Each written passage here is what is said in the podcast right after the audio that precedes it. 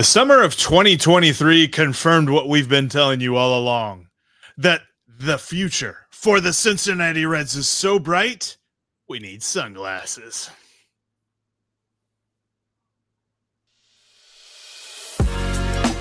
You are Locked On Reds, your daily Cincinnati Reds podcast, part of the Locked On Podcast Network, your team every day. You are Locked On Reds, your daily source for all things Cincinnati Reds. I'm Stephen Offenbaker, and he's Jeff Carr with his Elly De La Cruz shades.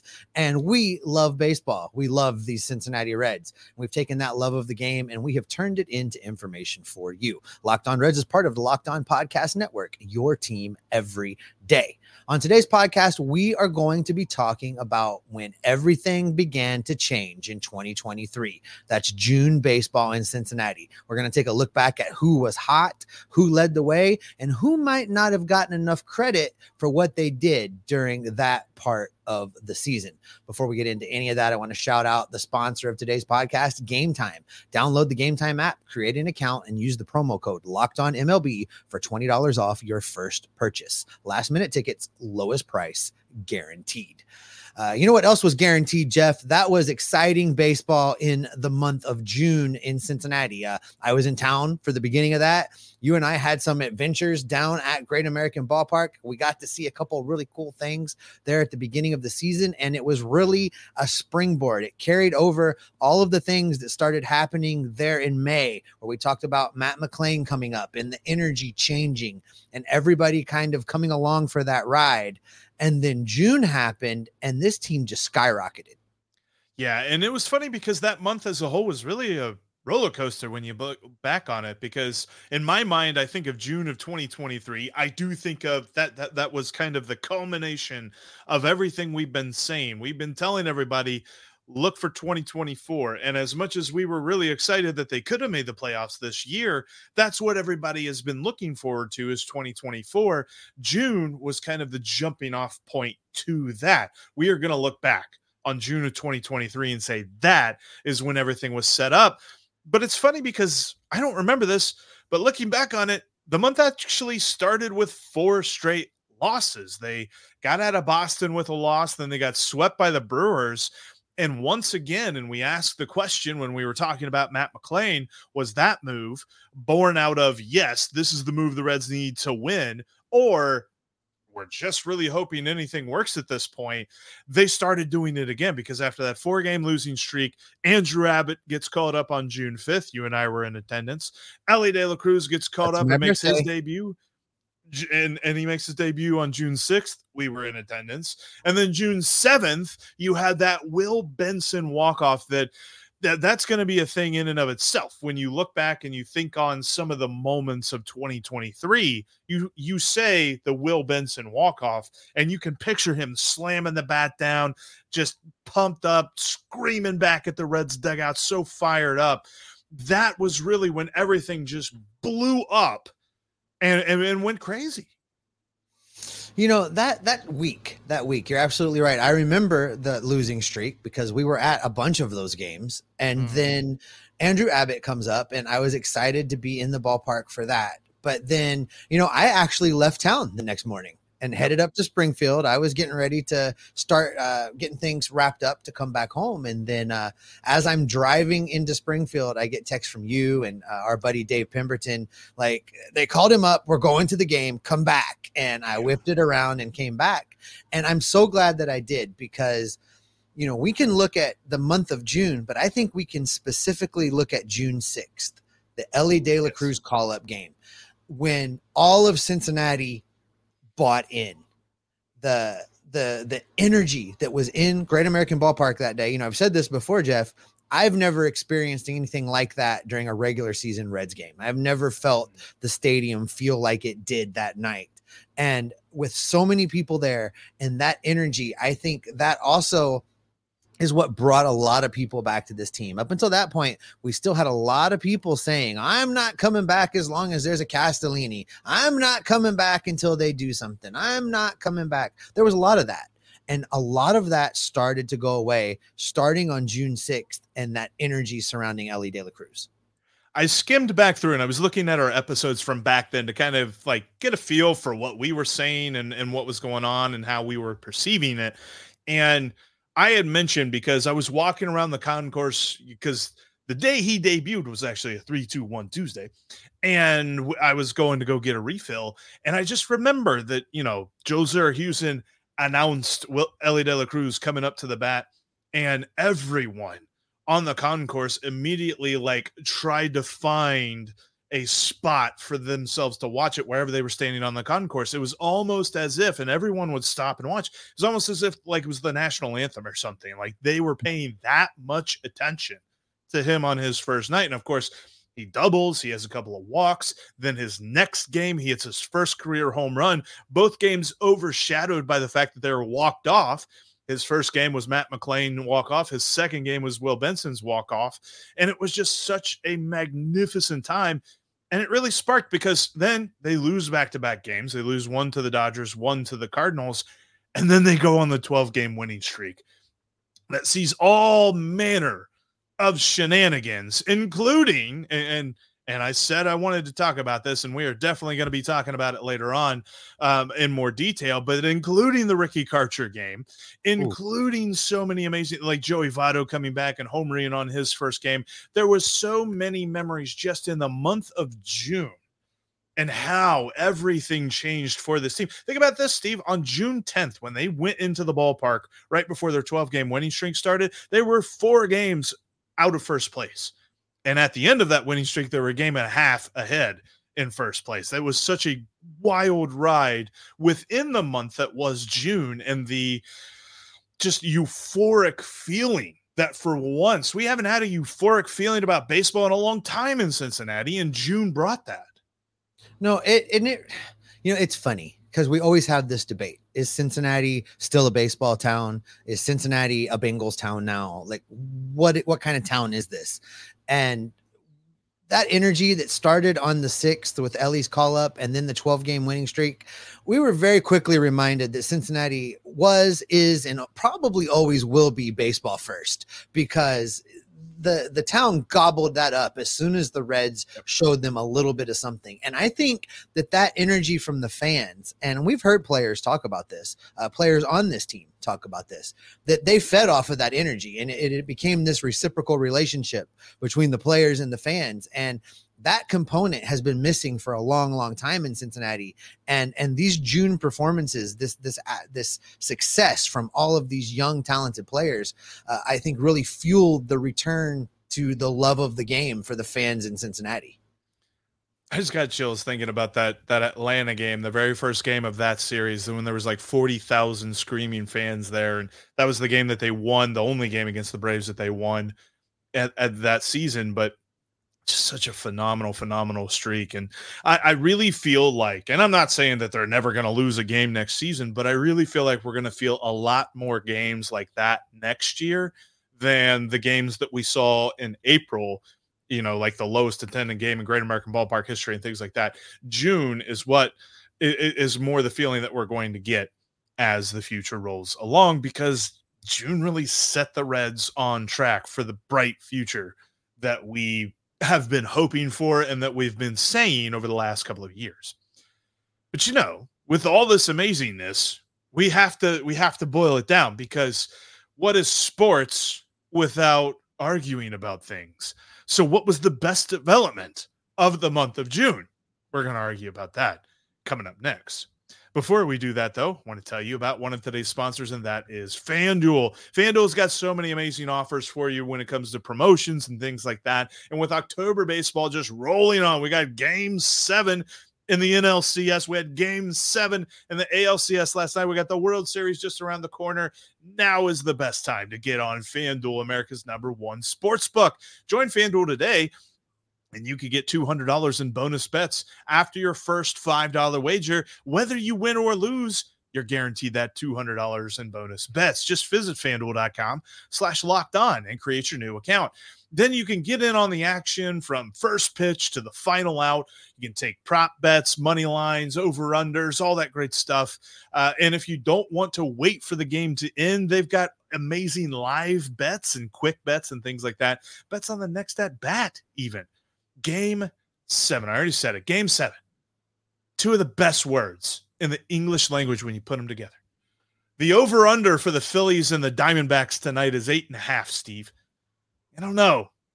I know we got some pitchers on the mound here, but uh, there's always those there's always those game seven shenanigans that make me wonder if they'll get that high because game sevens is when you see starting pitchers coming out of the bullpen and you see all kinds of things that you don't get to see all season long and and i'm there for it. So i, I don't know how i would take that bet you know fanduel fanduel makes it easy but in this regard i don't know which direction to go. I think you know what i'm gonna say? I know what take take the, the over. over. And you can put $5 on that over, and you're going to get $200 in bonus bets guaranteed, whether I'm right or wrong. So check it out today. It's fanduel.com slash locked on. Sign up today. New users get that $200 bonus bets back after the first $5 wager. You can make every moment more with FanDuel, official sports betting partner, Major League Baseball. And thanks as always for making Locked On Reds your first listen of the day. And if you're watching here on YouTube, click that like button we really like it when you click the like button, give us the thumbs up there, and click that subscribe button and the bell and all that good stuff to get notified because we're going to be with you here every single day talking Reds baseball all throughout the offseason as we get ready for what's going to be an electric 2024. And speaking of every day, coming up tomorrow, we are going to look at the stretch run that ultimately didn't breed a playoff appearance, but we're going to look at what the the the experience that the Reds got that's going to help them for the future. But Steve, I want to look at the biggest developments of June and July because this stretch run for the Reds was so pivotal that there were so many different performances to shout out. It's really hard to just pick one. It is. As a matter of fact, while we were prepping for this, I kept looking at numbers going, did you know that this guy did this thing and did you know that that guy, i mean it kept it kept surprising me because some of the some of the numbers were pretty astronomical and and in the moment i think we it was easy for us to overlook what some players were doing and we're going to get into that coming up in the next segment uh, we were so you know captivated by Elly De La Cruz stealing all the way around the bases and going home, or hitting for the cycle, or what Matt McLain was doing. That we overlooked a couple other guys that really were kind of driving the ship of the offense, you know, quietly in the background. Yeah, and I really think it's it's hard to distinguish between these two dudes because their performances at the plate and in the field were so amazing. But between Matt McLain and Will Benson, the offense went. Like as much as Elly De La Cruz was so much fun to watch and the different things that he did, like Will Benson, and and, and we marveled over this uh, in, in, prep, but for the months of June and July, when you put these two months together, he played 46 games. Will Benson did. He had a 313 batting average, a 425 on base percentage, and he slugged 609 in two months. This was the guy that everybody was like, oh my goodness, he's a waste of a roster space because he went one for 42 in the months of April and May. And then he comes back and he says, boom. And that walk-off home run that he just slammed his bat into the ground was kind of his way of just saying, What now? I got this. It was this part of the season where your little one man pumper car started to really get overcrowded for the Will Benson fan club because you know it, it was your it was your uh, Jeff Carr was right and everybody else was wrong moment. And I and I give that to you because Will Benson ended up being the guy you thought he was. And it, and it looked shaky there for a minute but you never lost faith. I give you a lot of credit for that. And, and Will Benson delivered and got things done. The month of June for me um, you know, I've been trying to figure out who was going to be my next favorite player. Uh, my favorite player was Barry Larkin growing up. And then that turned into being Joey Votto. Uh, a lot of similarities. I played first base. I wore number 19. He plays first base. He wore number 19. Joey Votto was my guy. But, you know, we started to see the writing on the wall several years back. His time was running out. So I've been in the market for my next favorite player. And June of 2023 is when my next favorite player established himself, and that was Matt McLain. In his first full month uh, in the big leagues, he hit 287, 333, 548 but some of his other numbers, you know, you can look at his slash line and be like, wow, that's pretty good. But 19 RBIs in the month of June, five home runs, in the month of June.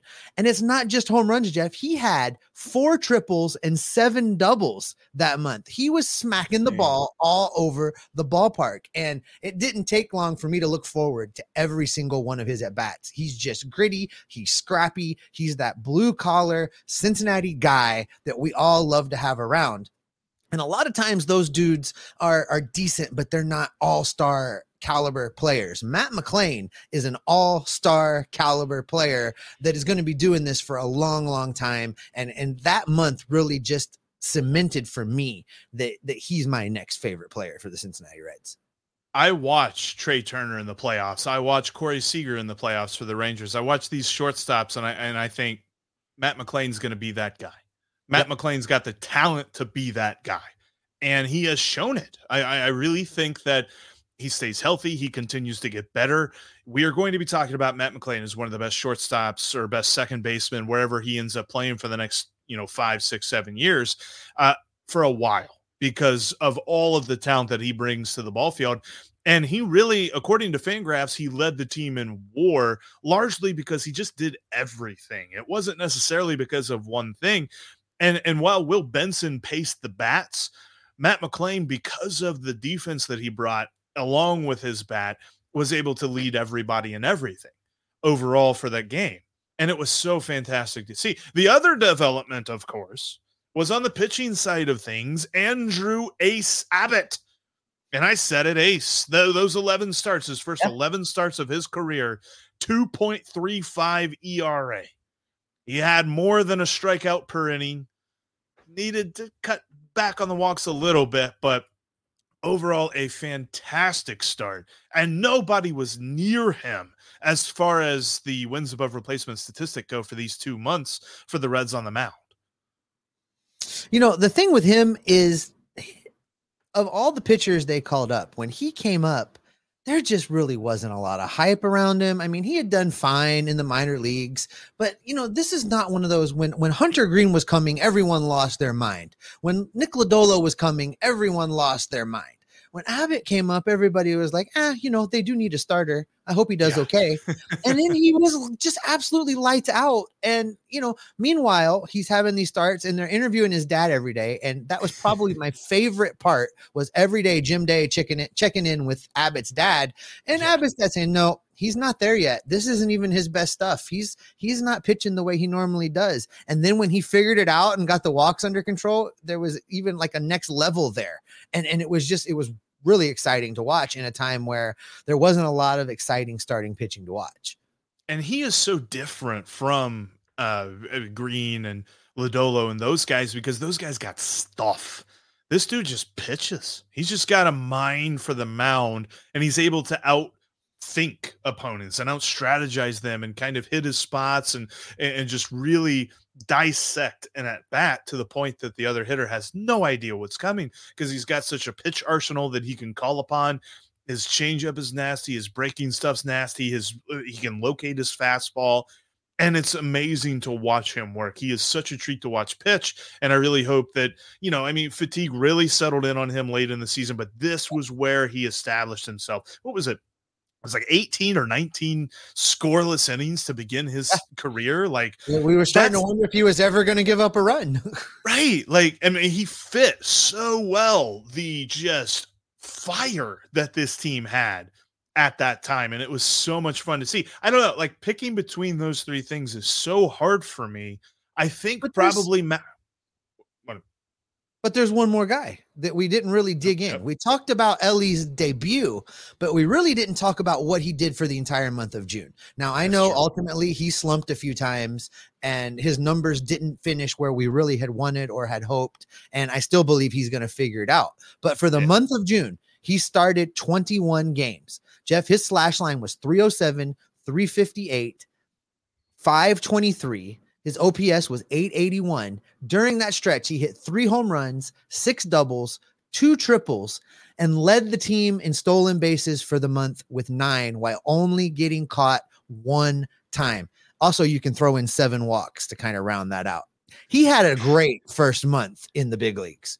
I firmly believe he adds like, you know, pitch recognition, a little bit better pitch recognition, a little bit better plate discipline. You're talking about the guy that we expect him to be. It's just he got to the point where he was getting a little aggressive and and pitchers understood like if they pitch him backwards, they got him and then like at the time that he got used to them pitching him backwards, they adjusted at the perfect time and started throwing fastballs early in the count when he was expecting breaking balls. So you you saw like he's got to learn to adjust, but I think that he's going to do that because he adjusted because his last month started to look a little bit more like his first couple of weeks in the big leagues. But you're right, that month of June, I mean, that that produced the legend that we had that if you get the man on base, good luck getting him out because you ain't gonna do it unless like you get a double play that the ball like skips right to the second baseman as his foot is on the bag.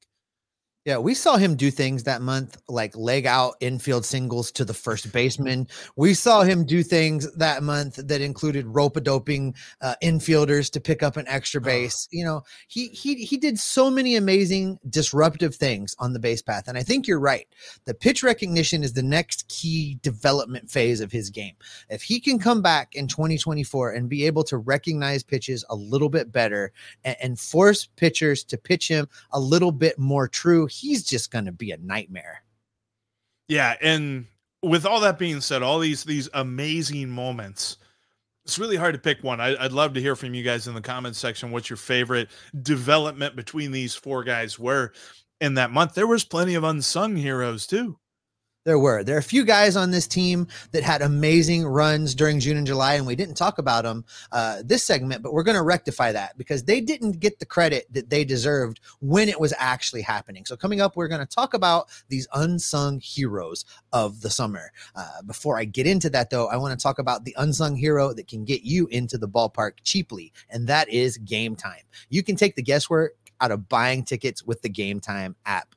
This is one of those things that Jeff and I both use. We both uh, make mo- a lot of our if not all of our game ticket purchases using this app because it's just so easy to use. It shows you a total cost right there before you click any purchase button. So you know exactly what you're going to spend and you get great deals on last minute tickets. Jeff and I did this every time we headed downtown to watch a Reds game. We would go grab some tacos, wander around the Dora. And when it was getting close to time to head into the old ballpark, we'd jump on the app, scoop up a couple tickets, greatly discounted, and, and then enjoy the game. And you can enjoy the game. If you haven't used this app, you can enjoy the game cheaply and get an additional $20 off because if you download the Game Time app and create yourself an account, use the promo code locked on MLB. And on top of those cheap prices, they're going to give you an additional $20 off your first purchase. That's almost getting to go to the game for free. So, head over to the Game Time app right now, download it from the App Store or the Google Play Store,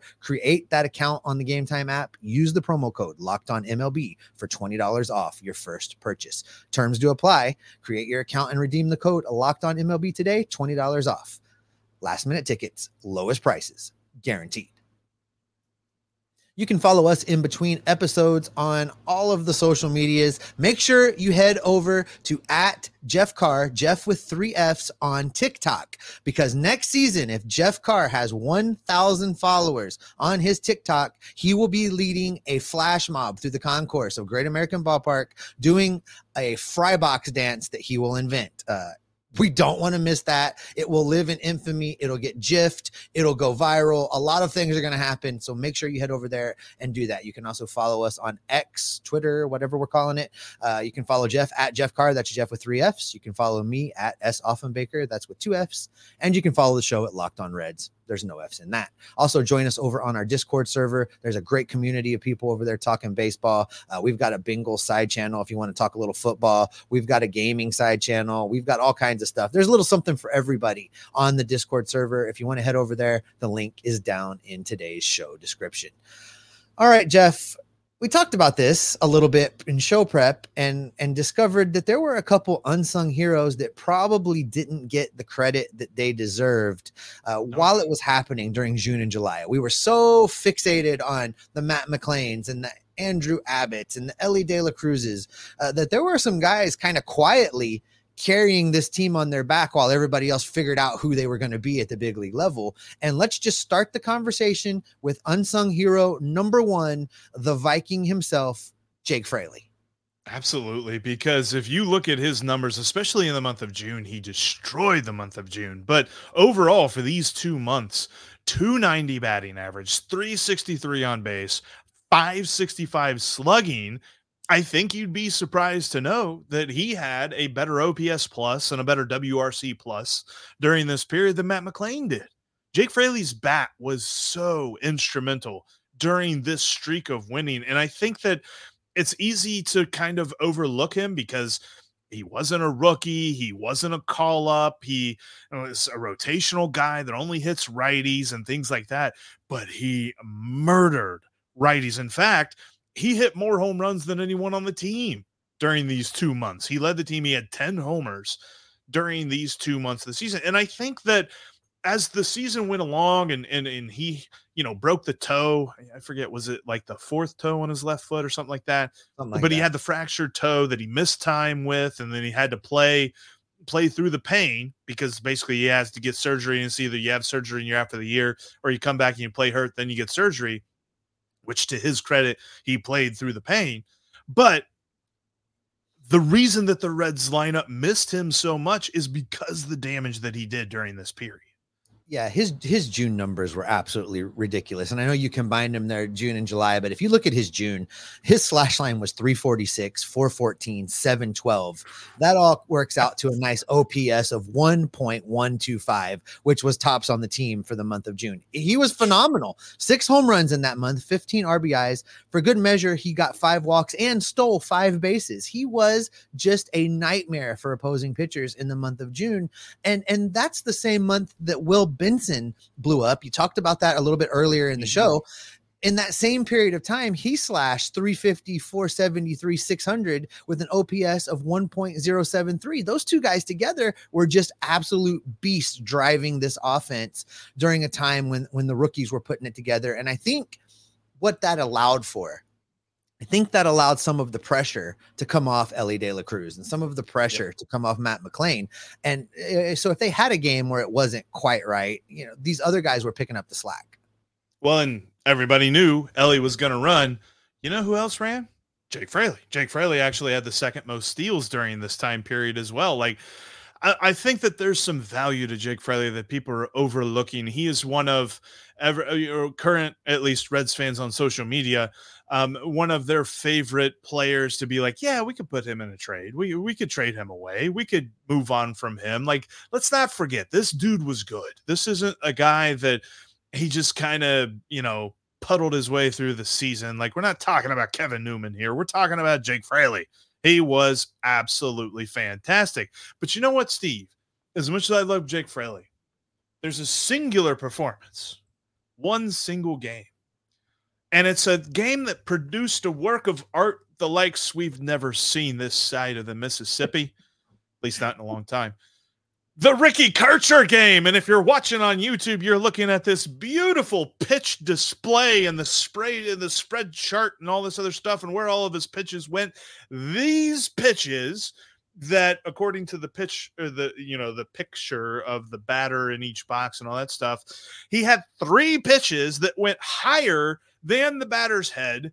He had two pitches that dug up some earth. This equal to save.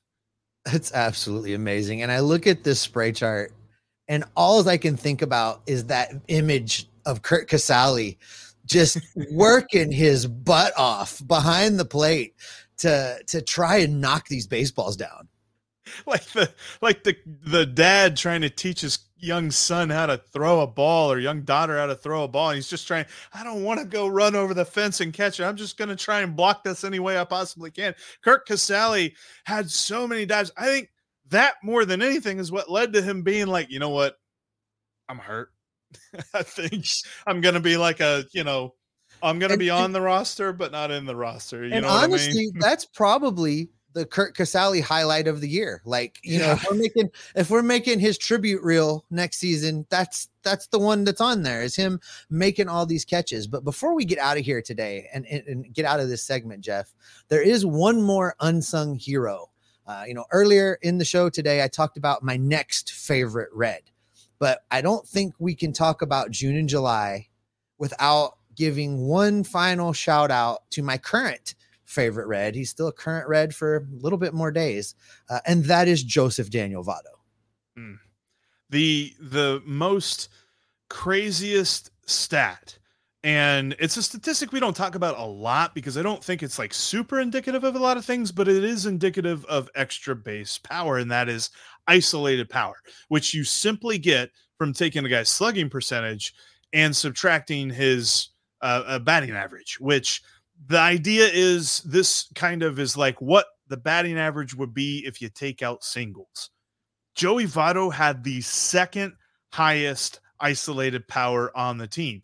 Everyone criticized the heck out of the batting average. What they didn't realize was every time he put a ball in play, it was going for extra bases. Uh, he was a beast. Between between him being able to put up a little bit of a power display there in his first couple months back and the fact that he was able to pretty much call his shot in yes. his first game back which i think you were at the ballpark for. Yep you know, it was it was it was nice to see because of all of the noise that was being made when Joey Votto was about to be activated. He's gonna disrupt the team. He's gonna break the chemistry. He's gonna ruin it. And then he just comes on and puts on a little bit of a power show. It's like a glove. Yep. And and you know there wasn't a lot of highlights to to shout out Joey Votto on during the 2023 season, but that little that little power run that that return to the big leagues I'll take that. That was that was an unsung moment for Joseph Daniel Votto. Yeah, it, just felt like every other game he was coming up with a big homer in a big situation that was giving the Reds a lead or tying the uh, game up. You know, this was this was at the height of the Rally Reds and things like this. And Joey Votto was a very key member of the Rally Reds in the way that he was able to not necessarily start the rallies, but really, you know, the rallies culminated usually in a big time hit from Mr. Joseph Daniel Votto. And a quick shout out as well, because I think a lot of people like to remember Jonathan India's season as a struggle. And, you know, I, I, think individually he probably would have liked his season to be a little bit better. But this was a period of time where his batting average was 216, but he was second on the team in homers. He was second on the team in RBIs. And I know that we have you know, since learned that RBIs aren't necessarily the best way to evaluate a hitter. But I think it's interesting to note that like Jonathan India still had a lot of value as a power hitter at this given point in time, where a lot of people were trying to like make him some kind of like, I don't know, like he was a problem or something. Not and not in terms of Will Benson as a problem, but like he was a problem for the Reds, and he just wasn't. That's just wrong.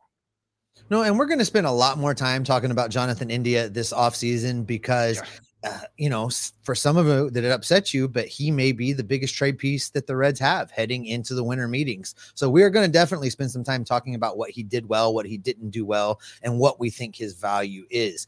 But I think that's probably a good spot to go ahead and wrap it up for today. Jeff, that is going to do it for this edition of Locked On Reds. Thanks so much for making Locked On Reds your first listen. Every day is coming up tomorrow. We're going to look at the final third of the season where uh, there was some promise, but the Reds ultimately came up short. We'll take a look at that and what uh, they need to do to make sure that doesn't happen again heading into 2024. Until then, Jeff, tell the people what they can expect from me and you. They can expect us to be all up to date on the rumors, all up to date on the news, the transactions, the rumblings, and the grumblings, because we are going to be locked on Reds every single day. I can't wait for the Frybox flash mob. It's going to be great. I don't know how this evolved this way. I thought I was just dancing here.